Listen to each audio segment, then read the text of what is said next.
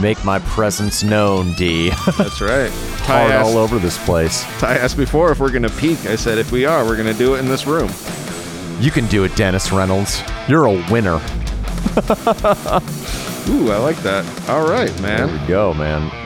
We got this going right now. Yeah, we're back into it with the Sports Experience podcast. I'm one of your hosts, Chris Quinn, with my good friend Dom DiTolla. And you know what? This episode, let's just kick right into it. This guy is so associated with basketball for me that I love that we're doing it. Yeah. Pistol Pete Maravich. Hell yes, Pistol Pete Maravich. You know that line in Eastbound and Down where uh, Kenny Powers has uh, basically cornrows in his hair and everyone's questioning him, and he's like, "I transcend race, hombre." Yep. That's Pete Maravich. He transcends race. He's the white guy on the Harlem Globetrotters, just kicking the shit out of everybody. Yeah, that's what everybody said was, um, especially in this era where this was kind of a saying, was that he had a black soul, if you will, in his white body, which I always thought when people were saying it, you're just like, Oh, yeah. you say that now, people would just be like, what, what are you saying? But then you watch him play basketball, and you're like, Jason Williams might have been white chocolate, but this guy is beyond white chocolate. yeah, he well, he was. This is what people were saying was he was so inventive with this that he was really stepping out like a Harlem Globetrotter, where people were like, "Whoa, that's like a little bit too flashy." He essentially was playing basketball 50 years ahead of his time. Yes. And that's what made it so entertaining to watch and hear about how his teammates described him. And my God, just a fantastic figure that we lost too early. Oh yeah, definitely a sad run. And this is something that I thought was so interesting that because through this research I saw because and we'll get into it his dad had this dream that he would be this unbelievable basketball player and he said that this dream ended up turning really into a nightmare because of the way his career went And, I'll- the expectations and, all I'll tell you what, we're gonna get right it. Let's into get it right into it. right Born here. June 12th, 1947 in Aliquippa, Pennsylvania. And let me say something about this because as a Steelers fan, I actually understand this is Aliquippa is not a basketball town. Aliquippa is a hard-nosed football town.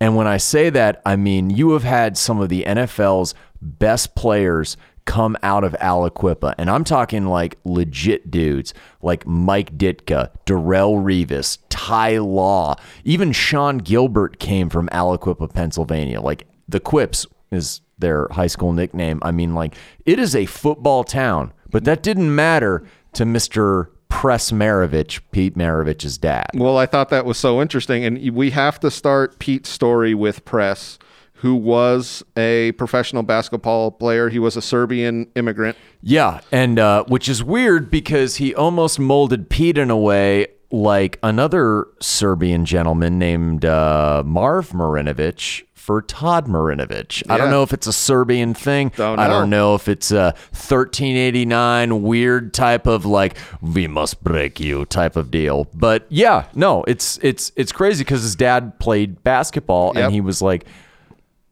I have a son, I can create anything. Well, that was the thing was he saw that there was no future for him in playing, and he quickly went into coaching and coaching high school in Aliquippa, which I thought was so interesting because he actually coached Mike Ditka Yeah. uh, as a basketball player, and he said he was just like when Press wanted you to run, you ran all day. Exactly. But what Press said was when he was getting Pistol Pete interested into the game, he did something that was so interesting was he actually would go out and play in front of him and tell him that he can't play, that it's for older people. And I thought that was so great because he literally before he ever played, he got this like hunger started going into him like, no, I could play that. Well, and he wants to be like his dad because Yep. his dad was a great basketball mind, great basketball coach, great basketball player. And it's like, I just want to spend time with my dad. And if he's always in the gym, that's the best thing ever. And his dad, from what I had researched, was basically like, basketball is my way out of this place. Yes. Basketball is ensuring I don't work in a steel mill. Yeah, that's literally yeah. what he was doing pre basketball. Essentially, like that's what everybody in their neighborhood was doing. And Press had this one thing that he was like, basketball could get us out of essentially poverty. Exactly. And I mean, when you look at the city of Pittsburgh and all the surrounding areas, it's a bunch of Southern and Eastern European immigrants, you know, basically forced to work in steel mills, but it's another avenue. Yep. And Pete wants to be with his dad. Pete wants to compete. Pete wants to have a good time playing sports. And I find it I, I find it absolutely fascinating. Well, I think that he put so much time from when he was essentially like six, seven, eight to when he's then in the eighth grade that I just feel like kids weren't doing that, putting that much time in the basketball court because we see that he was essentially competing varsity high school basketball when he was in the eighth grade. Yeah, no, and I mean his dad had him playing with Yeah. the varsity when he was 13, 14 13. years old. And, that's where he got his little nickname. yeah, Pistol Pete. Yeah, because he would shoot from his hip because he said he was so weak he couldn't essentially pull just pull it up and shoot. He had to like have a whole motion and it looked like he was pulling a gun from his hip. firing it out there. Yeah. And I mean, while he was a definitely tall dude, even for his era, for his shooting guard, I mean, even now, six five is still a substantial height. Yep. He's only 197 pounds listed. He's probably 20 pounds, you know, less than that. Oh yeah, and I don't think this was because he was in eighth grade. I don't think he had hit his height spurt No. yet. So like, yeah, he was like a little guy. When you see the picture, because they have the pictures, because I guess he was very. Um, how do you put this? Intimidated by these high school players that he was forced to undress in front of, and they were Oh, like no. making fun of him essentially the whole time, and because he was the coach's son, and you know what I mean, that whole thing. But he's And- your money player, so you're yeah. just like, hey, look at that two inch cock. Fuck yeah, it. exactly. He's scoring 30 a night. Yes, but that's what he had to deal with was this kind of like I'm so much smaller, but I'm going to prove it on the court. And that was the other thing. I mean, as his dad rose up in the coaching ranks, obviously they moved from Western PA, West Virginia, Yep. down to um, South Carolina, where his dad was the head coach at Clemson. Um, he went to Daniel High School there and obviously played with the varsity while he was like a seventh, eighth grade type of player. Is he's there? Everyone's looking and laughing at him, and then after two minutes of being on the court, they're like, "Oh, holy shit!" Yeah, because they, he was looked at as almost like, oh, is this a charity case? Because literally, Yeah. what he said was they wouldn't guard him the first couple of minutes. He would get the ball, and they would be like this realization, like, oh, this isn't like some sick kid. No, he- he's a there. fucking silent assassin. Exactly. And I want to bring this up his shooting for this era because we talk about it. The tall Yeah. man was It's all center based. it's all center based. And then Pete's like, I could shoot the shit out of this ball from anywhere. Yeah, he's just like, it's- give me the ball, I'm open. Yeah. Let's let's let's go for it. He uh, while he's in South Carolina, he goes to uh, Daniel High School. Yep. for his first two years. Um, absolute star. His dad's head coach at Clemson, obviously, and uh, people are starting to notice Pete. People are really starting to be like, okay, maybe this sickly child uh, is the next uh, greatest NBA player. Well, and then I think it's in his junior year that his dad gets the job at NC State. He Is does, yeah, because his dad was basically known as a fixer. Yes. in you know college sports where he might not lead your team to a title, but he will turn things around to such an extent where it'll be like, oh, thank God we had him for like five years because everything is back on track. And this is when Pete hits his first like growth spurt. So he's like Yeah. six three at this point. And I know he I, there was this story about him running into his old coach, and he was just like, "Hey, coach," and the coach was like, "Who the hell is this kid?" Yeah, right. And he's just like, "It's Pete," and he's just like, "Oh," because at that point he started growing his hair out, and Yeah. like you kind of he kind of starts to resemble the Pete Maravich that we kind of know. Yeah, he's got the longer hair and everything. He looks like an actual man, Yes. just not among you know men. Not yes, exactly. And I bet it's that huge shift from before where he looked like a boy amongst men and now he looks like an actual man. You're like, who the hell is this? Yeah, no. And then uh, after his dad gets to uh, NC State, he goes to Broughton High School. And uh, one of the things I found most fascinating is like, while he pushed his son, it wasn't the Marinovich type thing. Is like Pete was just obsessed with basketball. Yes, himself. Yeah, he was just like his dad would be like, "I'm gonna lock you in the gym for a few hours. You figure it out," and he would figure out all these you know, ball handling moves. He would figure out behind the back passes through the legs. I mean, like, legit, when I said Harlem Globetrotters, it is that type of stuff that he was like refining, not like with a team like that or like on the streets like we talked about Rafer Alston in Queens, it was just him like I transcend race hombre. Yeah. Like I'm doing my own thing. Like he was his own individual badass. Well, somebody said he was getting so much time on the court that he was getting bored and he was trying to entertain himself. And I Yeah. thought that was pretty accurate for the era. because it basketball like is an awesome game obviously now but back in the day it was very stodgy it's like oh here's a here's an entry pass to your center he'll have a hook shot whatever Exactly, exactly. not your guards being like yeah i can make assists but i can deke this other point guard or two guard and find an open shot and just give us money points Yeah, no, it, he is one of these guys that propels the game forward, which why his career is so sad when it's looked back to be looked back on because like you said and it's not like he had a bad career Exactly. It's it's just like you said. He was 50 years ahead of the game, and nobody I felt like really took advantage of it.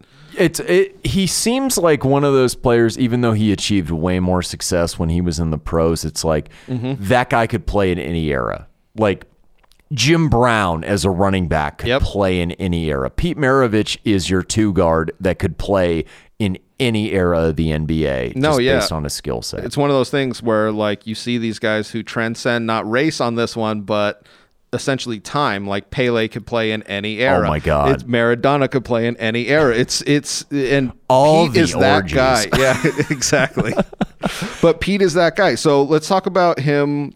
Do you have any other high school basketball stories? really only the high school is is they would play against college players and, And he'd be dominate. on the team and just dominate them Yep. by himself, which is incredibly crazy to think. But he had to do a post grad year at I believe Edwards Military Institute. Well, this is what I wanted to talk about his transition to college because there's a lot of different stories Yeah. out there, and I want to I want to hear a couple of stories from you. I'll, I'll give a couple of stories, and we'll see which one we believe. Well, his GPA was not good. Not good at all. And NC State made it clear that they didn't want somebody that low of GPA, if that makes sense. Yeah, no, which which is fine by that same token because this is a different era of, you know, college basketball. Yep. And by that same token, Pete Maravich was put on this earth to do one thing, like Happy Gilmore playing hockey. He was put on this earth to shoot a basketball and do amazing things passing it. And well, I want to say this: Press essentially had this one dream of coaching him in college. Exactly, which honestly lined up because after the first year at Edwards, because you know college football sees this a lot. They go to like uh, you know a lot of prep schools for Yep. a year. Yep. Which doesn't count against your eligibility or anything. It's to get your grades up, grades and make up and develop. more attractive. Yep. Exactly to colleges around the country. And uh, Pete was honestly looking at going to West Virginia. And because West Virginia, Western PA, it's the same goddamn thing. Yep. Let, let's be honest. But uh, Press ends up getting a job at LSU. Well, I wanna I wanna say this because he's leaving NC State, and it's kind of known that he makes it clear like if you bring me, I'm bringing Pete with me. And everyone's like, oh, you're bringing your son. Oh, that's wonderful. well, it's one of the well, like you said, he had these other offers, but this was before colleges recruited without parents. Yeah. So they had to recruit through press, and press was essentially telling Pete that nobody wanted him. And he was like, I, I'm getting this job at LSU. And this is the story that I wanted to bring up, and I kind of wanted to check with you. Is he said Pete said he came home. He said my dad said, "Hey, I got this job at LSU. You can sign this contract, or you can never come back home." oh my God. And then well, I, I there know this. fa- there I- was a family friend who said, "I heard a different story where Pete and them were Pete and Press were arguing, and Pete just goes, "I want a car," and Press just goes, "Yeah, we'll we'll get you a car. That's fine." because at this point, and this is what I think is so interesting, is LSU had minus a basketball program. no, I mean, like when you look at the SEC of the late 60s, early 70s, It was all football. It is entirely a football conference. Yeah. It is entirely a football conference. Like it is a rough sell for any young talented kid to be like, yeah, I'm gonna go to Dixie and uh, you know shoot the round ball. Exactly. And this is what I think starts essentially what his because I, I call it a pro career when they're in college because they're essentially pros not getting Yeah. paid. Um, but he is play he's the best player playing on the worst team Oh yeah, and he constantly. just goes to an the absolute dregs to appease his father, somebody who in high school threatened to shoot him with a 45 if he ever caught him drinking or with ladies. I mean, he kind of had to go, but it was actually important for SEC basketball to actually improve and prove to the rest of the country that like, okay, we're legitimate. We just don't care about football 90% of the time. Exactly. It, it finally gave them some sort of legitimacy where they could finally start recruiting. And I mean, we see the the dividends on that. But l- like we were saying, it was almost preposterous to think that because he, was num- he was number one, number two recruit out of high school, or out of this. Yeah, You know, and and nobody that watched him play in high school was like, "Oh yeah, this guy's going to be a failure." yes, exactly. So that's why going to L- LSU was so ridiculous. So let's bring up the point that in this era, freshmen can't play varsity ball. and we brought it up in Wes Unseld, Yep. and we're looking at his statistics and watching what little film I had. I'm like, "Dear God, you can do better than Wes Unseld." Jesus Christ, on a freshman team. Oh, it's so good. But something else I thought was so ridiculous was everybody understood that this was the guy. So when he was on the freshman team, people would show up to the freshman Yeah. game and then leave Just for the varsity. it for the Yeah. varsity. Every it, like uh, I heard it described as like, no, when Pete was on the freshman team, you'd go to the old gym on campus and be like, "Oh, this is the place to be. Yeah. this is the place to be seen. This is the place to watch fun basketball. This is amazing." And I'm just looking at these stats right now, and like. I know we discussed in our Wes Unseld episode about like pure domination, Yep. which which Wes did. Yeah. I give him 100% credit, NBA Hall of Famer, 50th anniversary, just like Pete Maravich for the NBA.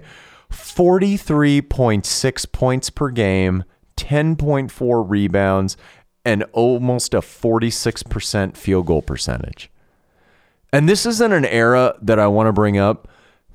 No three point line, no fucking shot clock Yeah. to where teams could freeze other teams. He's just firing at will. I was thinking about this before we came into this episode. I was like, you know, the phrase that we're probably going to repeat is no three shot, no three point line, and no shot clock because it is such a ridiculous stat. Because this is the other thing was he was shooting three pointers back then. Oh, he wa he was shooting well beyond the arc. He's like Steve Kerr at the Cactus at McKale Center. And somebody said that just to be like a conservative would be to give him an extra 10 points average a year. That's conservative. And I remember somebody else saying, like, yeah, but if there was a three point line, he would have been launching like 12 threes a game. And that was the thing that press gave him which was i think was unheard of which was a guard had free reign to essentially shoot as many times as he wanted And he, while he's basically listed as a two guard, he's a combo guard. He's a combo he can guard, Do yes. everything. And Dale Brown, who was later coach at LSU, he coached Shaq and uh, Mahmoud Abdul Rauf, those guys. He was saying like, if you went back because he had charted all his shots as an assistant. Yep. He was saying that if they had the three point line, his college scoring career would have been like 57 points a game yeah that's what i mean it's it's when you're scoring half over half a hundred, unfucking real. Yeah. The only thing, the only drawback, I'll say this in the SEC SEC at that point, it was an all white league. And we know that that's just not the kind of defense you want to see. But saying that, it was still competitive because this was still. Man, I don't care if you're hitting from the ladies' tees. 57 Exactly. points a game is 57 points a game, for fuck's sake. no shot clock. It, it, that's the thing that blows my mind because teams would hold out on him specifically because they knew that he would run up the score and that was bad for him. Yeah, and Bad his- for them. And in his freshman year, they only lost one game. Yeah. They only lost to Tennessee in the final game. But like you know his dad is just salivating Yep. just the next season for three more years to get Pistol Pete Maravich. Yeah. So let's talk about his stats because his stats are what people, I mean, they're ridiculous. Yeah. 3,667 points over his three years. Yeah. It's it's absolutely insane. Like the first year 67 68, he has 1138, 68 69, he has 1148. And then the thing that I think is beyond ridiculous is his 69 70 season Yep. where he has 1381 points. Well, and if you if you factor that in for a points per game average, Yep. 67 68 it's 43.8. 68 69 44.2. And then his senior season where he ends up breaking the scoring record, it's 44.5. And there's some controversy as far as his dad as far as him going like Pete needs to take 30 shots a game. It's Yeah. never been verified, but it's like well, fuck yeah, he should be taking 30 shots a game. Like, Well, that's what I mean was point line. this was the era that people thought that shouldn't happen, especially for a guard. Yeah, especially for a guard because it's so center based. Yep. But uh, um, Which I, I agree. That's that's just kind of bullshit. He he ends up beating Oscar Robinson for the all time record of points, and he said that he said something like Oscar talking about Pete was just like he was such a great player. I don't feel bad about losing this. You know what I mean? And there the was no shit talking from yeah. him. And Yeah. he was a team player, and that was the other thing is he wanted to get everybody involved. Yeah. Oh, man, those- that's what lost. That's what's lost on everybody. And uh, Dale Brown had a great quote, and he said, "Oh yeah, you can break his record with a three point line. You just got to average 15 three pointers a game. yeah, 15." a game to A- get forty five points. making it 15 times. Yeah. Like absolutely for fucking absurd. So I want to talk about his passing during these LSU because there's some footage out there. All these games aren't obviously on tape, but there's some footage out there with these passes that he does that essentially fakes out his own teammates. Yeah, And he's there just was a- throwing it to the popcorn guy. Yeah, well, there's a center or a power forward on his team who's just like, when you're looking at Pete, he's not going to give you the ball. As soon as you turn your head, you better be ready because that thing is coming. And you could see guys literally get nailed in the face with these absolutely beautiful passes. Oh yeah, and they have no idea it's coming. No idea. And that was the thing that I thought, like you were saying, he was he is like 50 years ahead of his game. If he was playing today, I feel like he would almost be more of a passer and a catch shooter than what we see he is here, which is pretty much just like a playmaker. He would be Jason Williams on steroids as far as passing, and he would be the equivalent of uh, Steph Curry as far Yeah. as shooting. But Like- also six five.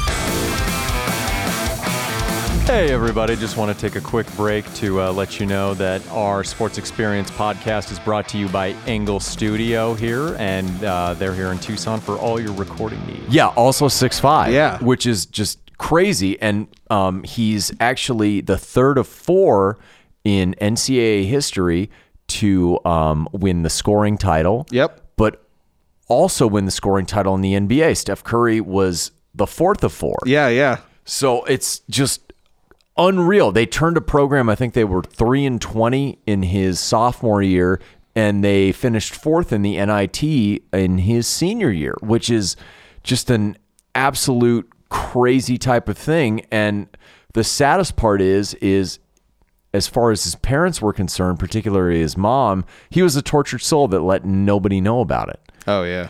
His uh, mom suffered from uh, depression and alcoholism, and the only public photo of his entire time at LSU was her celebrating after uh, he had broke Oscar Oscar Robinson's record or Yeah. Robertson's record. Yeah, Uh, we'll bring up her later on Oh, because definitely. she, I mean, and then we'll bring up this relationship I think with him and Press because it, it's it's this is one of these interesting things where I think everybody thinks that he's on top of the world and he starts to struggle. and he's battling in the, the Right all here. the genetic inner demons, and it's just really sad. I mean, th- thank God that he met his wife. and there's other time at yeah. LSU. Um, exactly, because he, yeah, he definitely could have gone down some dark roads. Um, the only thing that sucks about his college career was uh, no NCAA appearances. But you, like you said, he turned a program that was not even getting close to the NIT into a program that was viable. Well, yeah, he's a three-time All-American. Yeah. I mean, I mean, every year he's playing varsity ball. He's the best of the best, and it, it's, you know, not to shit on the SEC, it is still a football conference, but Yes. it's like, oh, we play basketball too. Yes, definitely. So he gets selected by the Atlanta Hawks, first round, pick number three. Worst place he could have probably gone, as they say. Doesn't fit in whatsoever. Yeah, because it's the whole mentality like all these old pros making, you know, peanuts as far as their professional career. And he comes in and he has all these endorsements. He's already a million dollar a year player like his dad had always wanted. And white guy playing in the South, all black team, Well, this is not going to mesh. Yeah, this is interesting because this is one of these points in professional sports where we see the salaries are in such huge difference. So all these guys, all these veterans on the team aren't I don't even think their collective salaries are making what Pete makes, which No, is what the the huge problem is with him coming in is they're like, why the fuck you paying this rookie? Because he got the first two million dollar contract, and I think it was Lou Hudson, Yeah, Lou Hudson was their established And- star, and they and were Walt a playoff Bellamy. team. Yeah, Yes. Walt Bellamy. and they, to their credit, were very conservative in their play. Yeah. Pete comes in, and we know how flashy he is. This was something else I wanted to say. Um, he was the first, this was his quote. He was the first ever white player to be offered a million dollar contract by the Harlem Globetrotters. So it was like their first real, you know, Could you imagine him and Wilt in those famous shorts on the Harlem Globetrotters? Oh my just, God. Because he was doing legit Globetrotter shit just In in, the NBA. yeah. Like it's almost a Rafer Alston type of thing as far as ball handling. Like transcend race, hombre. Yeah. Well, this is the thing that he said when he went to the Hawks was they were like, "Hey, man, you need to quit that shit," and he was like, "Hey, you guys need to get on this this train that I'm I'm trying to bring you on." And actually, Lou had one of his best seasons with him. Oh, yeah. And- because he took off so much pressure from him. And this was an era where the ABA was starting and going on where Yep. Could you imagine him on an ABA team and them just like trumpeting him as basically the Jesus of their league? Oh well, oh my god. Everybody says like this is where bef- pre Showtime nobody was calling it that, but he was like Showtime. It would have been Showtime if he was on an A- ABA team. Everybody's watching like that Robin Williams golf quote. Oh dear Christ. Yeah.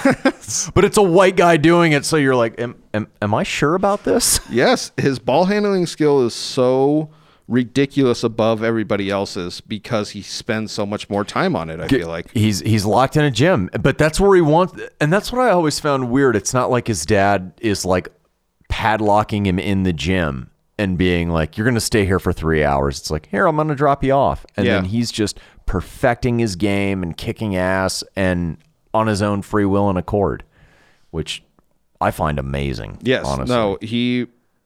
But like we said again, this Atlanta Hawks team, good team, but just don't mesh.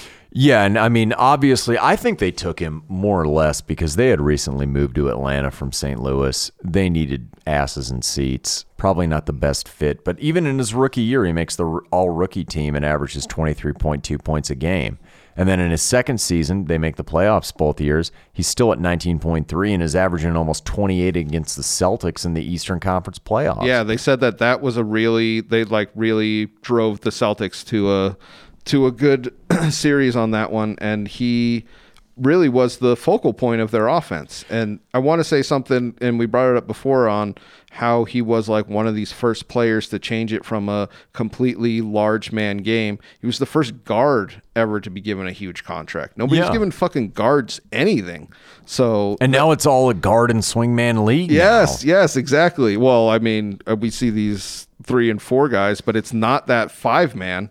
No, not You at know? all. I mean, No. you you get a guy about six nine to play this center position Yeah. nowadays. Well, you, Wes basically yeah, you're getting Wes Unseld and Charles Barkley. There you go. In uh, 72-73, though, he uh, makes his first All Star team, Yeah, he really excels now. and uh, Lou Hudson uh, has a him and Lou Hudson have two thousand point seasons, which is pretty incredible. Oh yeah, weren't they the second ever tandem to do that? Uh, yeah, mhm. Yeah. and uh, actually first teammates to do it. Okay, first Uh, teammates. Yeah, 26.1 points per game, uh, almost seven assists, making the All Star team. And then the following season, he's just lighting it up. Yeah. Goes to the All Star game, 27.7 points a game.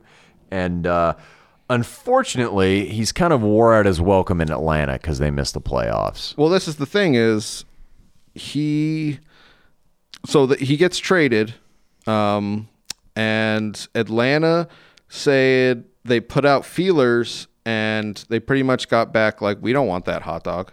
Yeah. Like, we don't want that individual asshole. Which is which is so weird because you'd think of hot dogging it as someone who's not white. well, no, I, I would think of him as because this was the thing that we were saying was he made Lou so much better, and they just it was a misunderstanding of what he was doing, which was drawing attention and and doing this Yeah. shit that really took defenses out of their normal rhythm, and it, it really was. Like I said, a misunderstanding, but we see this New Orleans Jazz expansion team come up, and they need asses and seats. They don't care And where he kn- comes from. and they know he has an LSU, a Louisiana following. Exactly. No, and you know, people of that era it's like, "Oh, you associate it with someone who's not white." But by that same token, it's like, "No, you want asses and seats and you want the best scorer in the game." I thought this was interesting. Atlanta Hawks, they were talking about him. They're like, "Hey, we traded you to the this new Jazz team," and Pete asked what they got for him, and this was right after they had put the feelers out and nobody wanted him. Yeah. So like they were expecting to get like nothing in return, and they got he like listed off all the stuff they got, and Atlanta was ecstatic. They were Oh, like, yeah. we we like we got so much more than we ever expected. it's a king's ransom, and yet the Atlanta Hawks uh, are basically like my love life as far as NBA championships. yeah. Well, and Up then- until now, obviously. And then Pistol Pete goes, "That's all. That's all you got." Yeah. And it's such a great thing for him being in his head because he kind of knows like I could be essentially a, a combo guard on on a championship team, but he just Well, and and you for someone like him to be as talented as he was, he was basically to think like that. You have to have the most amount of dick swinging confidence in yourself. Well, this is where yeah. I think his mental stability starts to go. Is he starts to kind of get into alcohol, and he starts to kind of get into himself. Well, it's New Orleans. New let's, Orleans. Let's bring that up. I Yep. mean, trust me, I've been there, and it is a uh, it is a cruel mistress of a city And as far is- as alcohol intake. So I think he has one season, um, and this is when his mom Helene uh, kills herself. Yeah, um, like I said before, his mom and press had written letters to very close confidants and friends about basically keeping her away from LSU games because of her alcoholism and depression and you know that type of Wild stuff genetic yeah, Yeah. mood swings and things like that. He's like I don't know what to do. And obviously at that time you had no type of counseling or anybody to help with that mental health state. And it just drives Pete kind of down but he's still performing I mean New Orleans proves to be at least as far as his career success a godsend to him Yeah, well, the depression I was going to say the depression's huge, but I feel like he, even though New Orleans is the worst team in the NBA, he himself is showing like, hey, I can do what I did at LSU. Exactly. And, you know, on a crappy team, when he's your best player, I mean, tw- almost 26 points a game in 75 76. And then the following season, 76 77, as I stated before with the Seth Curry comment, he leads the league in scoring at over 31 points a game. Yes, and this is his season 76 77. You see, because we see him kind of get hampered by injuries, but you see, like, this is what players are essentially, this is like Kobe Bryant shit. Yeah, like in this season, I had wrote it down 40 or more in 13 games, Yep. 50 or more in four. And, And then, he had a 68 point game against the Knicks. Yep, the Knicks game is what everybody says. You're just like, whoa, who the hell is this guy? And it's not like the Knicks are the embarrassment that they are now. Like this is a legitimate New York Knicks team. No, this yeah, no, straight up. This is a legitimate Knicks team and something I thought was so interesting was the only other players to score more was Kareem Yeah, and Elgin Baylor, who, are was the- not guards. well, who was the coach of the, The Jazz, Jazz at at the, the time, time. yeah. I thought that was so interesting and he pro- probably was out there just like light it up, my man, Yeah. light it up because he could see he was just like no, like I'm a scorer. I know how this works. Exactly. I'm a scorer. Just light it up. And again, pre three point line. Yeah, and you wonder what his scoring average would have been pre three point line. Yeah. Because if you were a coach with any sorts of sense or sensibility, you would just be like, "No, seven's getting the ball right now." No, yeah. It, it it would be so like we said with press where people were like, "Oh, he's demanding him get 30 shots a game." I bet the team was like, "No, no, no, no, no. We're giving him the Yeah. ball. We want him to take 30 shots because his shooting is so great." And he was an unselfish player. It's not like if he was triple covered, he'd still take a shot. And he was averaging 6 to 7 assists his almost his whole career. yeah, and he's a two guard. He's not He's the a two point guard, guard. yes. I mean, if you had asked him to play point guard, he would be fucking John Stockton if he wanted to be. Exactly. So I want to say s- 76 77 without a doubt best year 77 78 he this is where we see him get the knee problems. Yeah, and then at He only that played time- 32 games Yeah. in, in 77 78. And at that time, medical technology and medical research was not for what it is. You see guys coming back from ACLs and cartilage shit within a year. Yeah. At that time, it's It, career enders. They're basically career enders because you just don't have the luxuries that we have now. They essentially were making starters, bench players and bench players retire. exactly. That's what was happening in that era and that's what we see from the Jazz. They still kind of try and hold them on, but in 78 79 he plays like 50 games. And he's still an all star Yeah. because he's still awesome. And then he's uh, in 79 80, after a few games, he's sent to uh, the Celtics. Well, I thought it was interesting because they drafted uh, Adrian Dantley, and they essentially were like, "This is our guy," and they put him on waivers. So yeah, they, didn't put him on waivers. him. Yeah, they didn't even trade him. They just let him go. And Adrian Dantley would be. My dad actually watched him in college at Yeah? Notre Dame. Yeah. Oh, he, he would be. He would be considering his bad boys exit. He would be a fantastic. Podcast All right. Hey, I don't know if you heard it here first, but we're lining that one up But, because uh, that, that's actually pretty awesome. I like that. Yeah. But, so Celtics go out, pick him up off the waivers. And he's like a bench player, yet he's still averaging almost twelve a game. He's the six, bench. yeah, he's six seven player, and he comes in, and it's uh, Larry Legend's first year. Yeah, uh huh, definitely. God, could you imagine those two playing together with both in their prime? Oh my god, That'd have would been, cheating. it would have been the best. Like, think about how great the Celtics were at that time. oh my god. Even even if he was semi healthy and stayed on yeah. and was a bench player, that would have been so amazing because there was a point in which he came on for the Celtics and scored a shit ton in one and it was like the first year of the three point line Yes. where he's just like, oh, I get one extra for just being me. Yep. So they lose the Celtics lose to uh, Julius Erving and the 76ers. Yeah, Chocolate Thunder, all those guys, Moses Malone. Yep. But The- uh, that absolutely wonderful 76ers team, but this is something where it is so sad. So It I want to start bringing up the sad shit. because it is very sad. Um, he is constantly criticized as this individual player. And throughout his whole career, all he's ever said was, I want one championship so people understand, like, I'm in it for the team. This is a team game to be for me." validated. To be validated. He constantly said he just wants one championship. He's like the Dan Marino of basketball. and he was on the Celtics team and his knees were so bad that he said he just like had to retire. He didn't think the Celtics were going to win the next year. And then the Celtics proceeded to I know, win right? And played pretty my much last have game, yeah. yes, and pretty much have this team that he said he was like I could have played 2 or 3 more years as a bench player, but I decided not to. just ring chase, man. And it made him suicidal. Yeah, no, he he went through a dark period This post retirement. This is his super dark period right here. And let, let me say, it's it's weird to think of someone as su- suicidal who, in an NBA career, averages over 24 points a game, over five assists, makes the Hall of Fame his first year of induction in 1987, and his number seven is retired by the Jazz, and the Pelicans have retired his number 44. Yeah.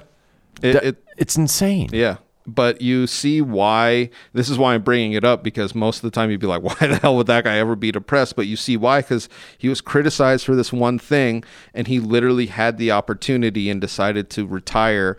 And he was like, it, it was so on himself that it was hard for him to get out of his own mind, if that makes sense. And that's why he was so suicidal for like years. Well, and if you think about it, he has to be in his own mind all the time because since he was a kid, he was set apart from everybody. Yep.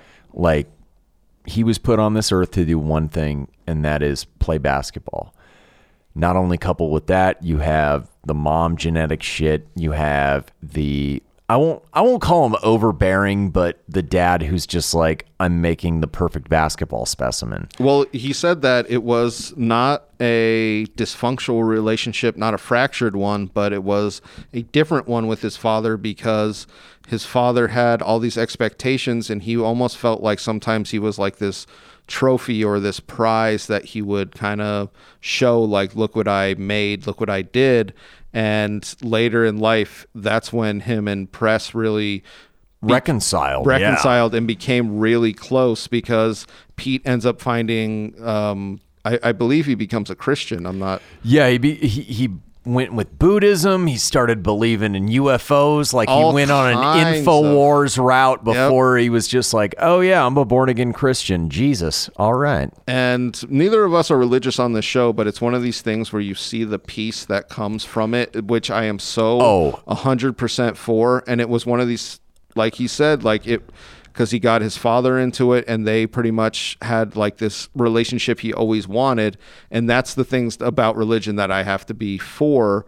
Between that and how it has helped addicts I'm just like I back away. I'm like it's not what I'm about but if it makes you better 10 4 exactly. Good like I, you, I, won't man. ever talk shit on it again like I was when I was like 19 like I'm a you know what yeah, I mean? Like, exactly. Yeah. no I, I see the positive impact that it has on essentially these people that are lost because he felt like he was lost.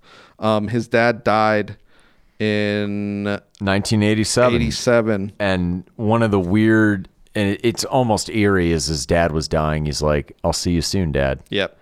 And Pete's only 39. He's only 39, yeah. He's only 30 fucking 9 years old. And that was the other thing and I I feel like we kind of touched on it a little but didn't was he was one of these guys that had this face that was so recognizable that he was on all these commercials. And this is when the commercials started to come out for athletes. Well, as we talked about in that Magic, Magic Johnson episode, was like the NBA was not marketable in the 70s. No. Nobody wanted it. But yeah. you have this Pistol Pete character coming out of nowhere, coming out of Western PA, coming out of LSU. And it's like everybody can rally behind that yeah. because he's a star.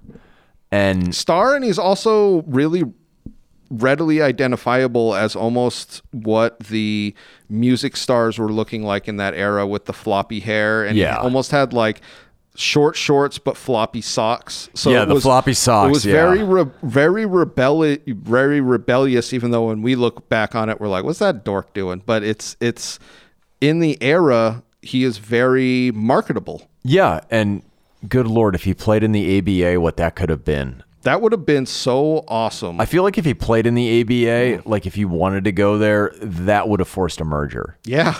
Honestly. No, that would yes. Like that would have forced a merger off the bat because everyone would have been like, okay, well this league's legit. Yeah, legit, and then he would have been draining threes off the bat. Oh That's oh my, my other thing. With that red, white, and blue ball, Woo! just sinking them. That red, white, and blue ball. I love how when oh, they man. first introduced it, they're like, "This ball isn't correct." it's like slipping out of everybody's I know, hands. right? This makes no sense. um, so, and this is something that I feel like he was born on a basketball court. And then in 1988, yep. he goes and plays a pickup game with a doctor and a, another friend. And this guy's having a conversation with him.